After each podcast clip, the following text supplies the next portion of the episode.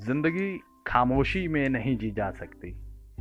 इसीलिए लेके आया हूँ आपके लिए, मेरे शब्द दिल से, मनोज के साथ। और हर हफ़्ते मैं आपके साथ कुछ न कुछ नया ज़रूर शेयर करूँगा, जिसमें कविताएँ मोटिवेशन इंस्पिरेशन कुछ कहानियाँ और हो सकता है कुछ लोगों के साथ आपकी मुलाकात करवाऊँ।